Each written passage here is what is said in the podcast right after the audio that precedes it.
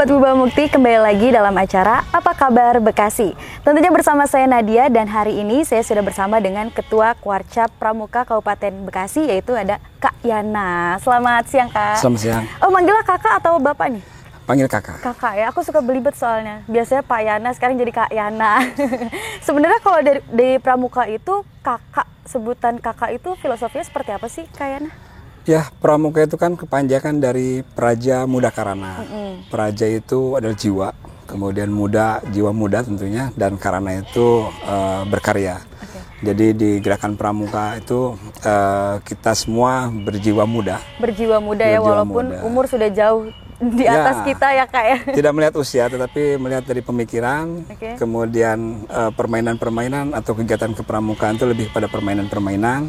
Jadi yang biasa dilakukan oleh anak-anak muda, makanya kita eh, panggilannya kakak. kakak ya. Iya, Kak. Nah kan sekarang kan banyak juga nih ya eh, kakak-kakak kita yang mungkin usianya sudah jauh di atas kita. Itu gimana sih cara membangkitkan jiwa mudanya sendiri lagi? Ya, di kepramukaan itu ada pendidikan-pendidikan. Pendidikan kita hidup di alam, pendidikan kita di lapangan terbuka, pendidikan yang menantang, yang biasa dilakukan oleh anak-anak muda. Mau tidak mau, ketika masuk ke dalam eh, pendidikan kepramukaan, mereka akan terbawa dengan permainan itu. Terpacu sendirinya ya, betul, dengan sendirinya. gitu, ya. Oke, ngomong-ngomong nih Kak Yana, Kak Yana kan baru beberapa bulan ya, Ya. menjabat sebagai Ketua Kuarcap Kabupaten Bekasi. Gimana rasanya nih? Eh, Alhamdulillah, puji syukur kepada semua Ta'ala bahwa rekan-rekan dari kuartir ranting, kemudian dari eh, pengurus yang lama, kemudian juga dari Mabi Cab, itu sepakat untuk eh, menjadikan saya sebagai ketua kuarcap. Eh, mungkin latar belakang karena mereka eh, ada yang mengetahui bahwa saya dulu pernah aktif di Pramuka. Kemudian juga dalam jabatan saya, jabatan sebelumnya pernah jadi Kasatpol PP, pernah di Dinas Perhubungan, yang kegiatan-kegiatan yang cukup menantang, yang mungkin samalah dengan gerakan pramuka. gitu. Berarti eh, memang sebelumnya sudah ada pengalaman dan sudah nyemplung di dunia pramuka itu sendiri ya Kak ya? Ya, alhamdulillah. Saya kebetulan eh, ibu seorang guru yang memang eh, melakukan pen- pembinaan pendidikan ke anak-anak murid. Saya dari tahun 75 lah, tahun 75 ketika saya kelas 3 SD masih masuk siaga. Ya. Kemudian saya ke SMP, saya alhamdulillah eh, aktif di Penggalang dan saya menjadi ketua pramuka SMP Prada Pratama namanya. Dan saya ikut Jambore Nasional, Jambore Asia Pasifik. Eh, itu pengalaman yang luar biasa. Saya ke SMA pun sama, saya jadi ketua pramuka SMA, saya di Pradana aktif di Remuna, Kanira dan lain-lain. Saya di mahasiswa pun sama, saya aktif di Pandega. Dan kebetulan di Akademi Pemerintahan Dalam Negeri itu ada kegiatan eh, kursus mahir dasar.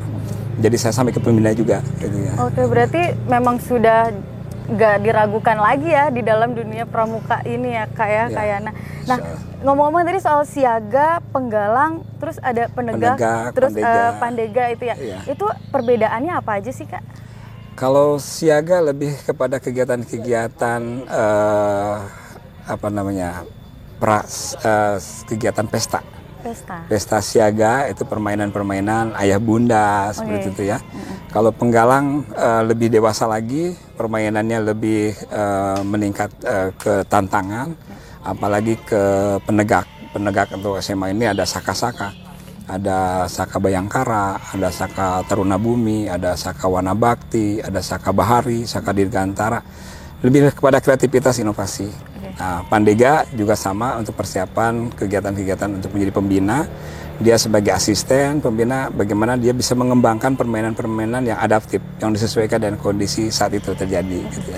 Nah, kalau yang tadi itu eh, sempat eh, Kakak juga sempat ini ya membuka acara pelantikan Ya. juga Kak. Kalau tadi itu acaranya soal apa sih? Eh, kursus mahir dasar itu kegiatan kursus yang wajib dilakukan oleh calon-calon guru. Oh, ini calon-calon Nah, calon guru ya. guru ini kebetulan dari Universitas Pelita Bangsa eh, di Fakultas eh, FK SD ya.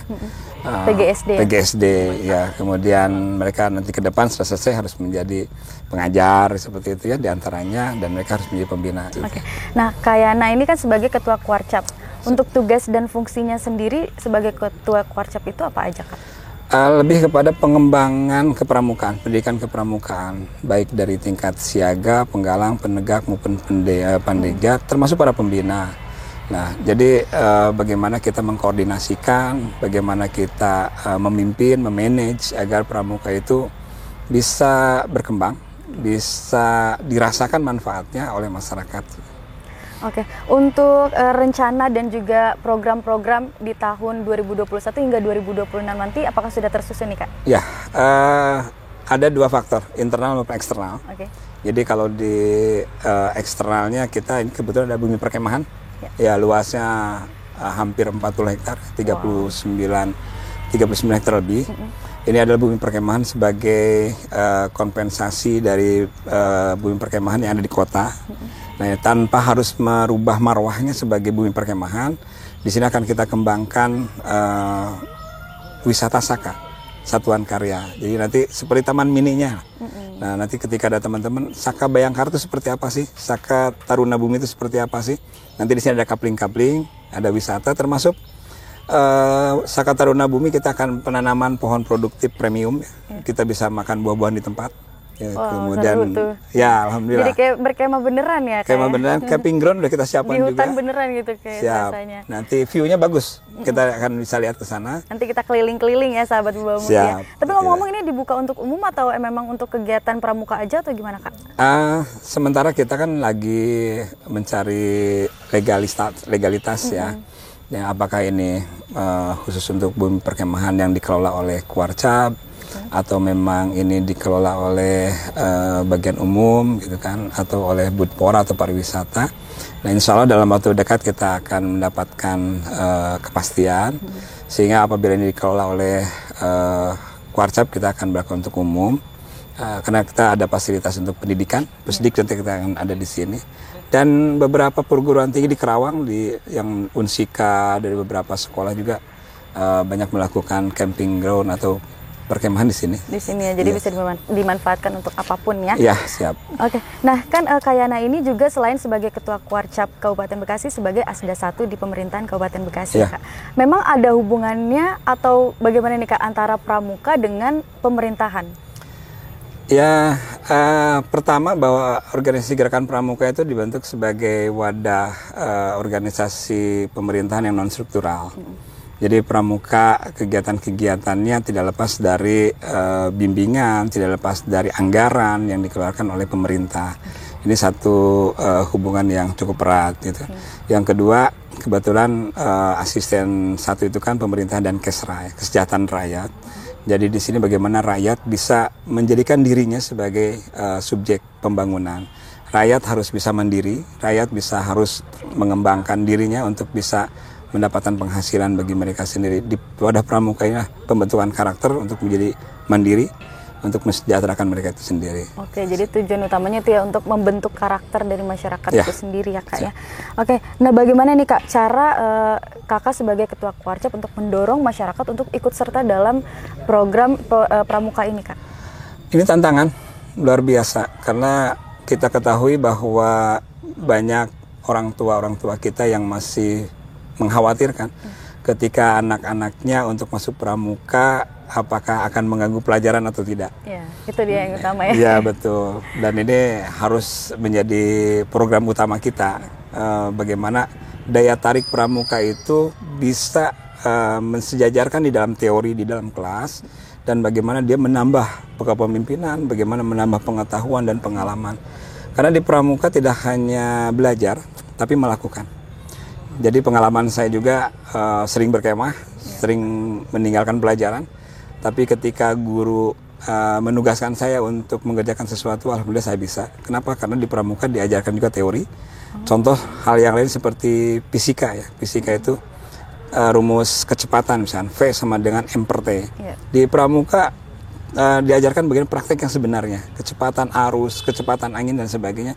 Jadi tidak hanya teori di dalam kelas, tetapi di pramuka, oh teori dapat di kelas tapi secara praktik di luar di pramuka okay. lebih dari itu. Jadi itu memang yang pramuka. penting kan prakteknya ya kak ya. Manfaatnya untuk apa sih pelajaran di kelas di pramuka diajarkan? Ini loh manfaatnya gitu ya. Oke oke.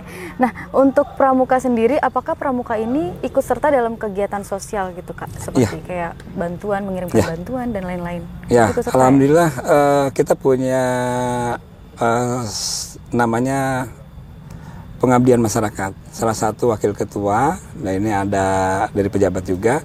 Kemudian di bawahnya ada satgas yang kita namakan Pramuka Peduli. Dalam waktu dua bulan ini sudah banyak kegiatan yang kami lakukan, seperti eh, pemberian sembako untuk korban rob yang ada di Tarumajaya, di Babelan, termasuk Muara Gembong. Kemarin kami baru pulang dari Lumajang, erupsi Semeru, kita berangkat juga, alhamdulillah. Dan ini mereka luar biasa, ya. Kompak ya kak ya? kompak, insya Allah. Nah untuk ininya sendiri gimana kak? Kan sekarang lagi masa pandemi COVID-19 ya. Ya. Sedangkan pramuka itu kan satu grup gitu ya, berkumpul. Ya, Untuk ininya gimana kak? Secara teknis di lapangan. Eh, kita harus koordinasi dengan dinas pendidikan. Tapi memang harusnya tidak, tidak harus bahwa latihan pramuka eh, tergantung pada pembelajaran tatap muka, tidak. Oh enggak. karena uh, komunitas tersendiri. Dan pramuka sendiri ada dua. Ada pendidikan formal ada pendidikan uh, komunitas atau non formal nah tidak hanya di sekolahan tetapi komunitas-komunitas lain itu bisa bagian daripada gugus depan gerakan pramuka. Nah ini memang satu tantangan kita ketika mereka uh, selalu ingin latihan pramuka bersamaan dengan uh, pembelajarannya Oke, nanti kita bakalan lanjut lagi ya kayak kita harus berteduh dulu nih. Iya. Udah hujan. Ya sahabat Bumbu Bukti jangan ke mana-mana, kita akan kembali lagi di tempat yang berbeda. Jangan ke mana-mana.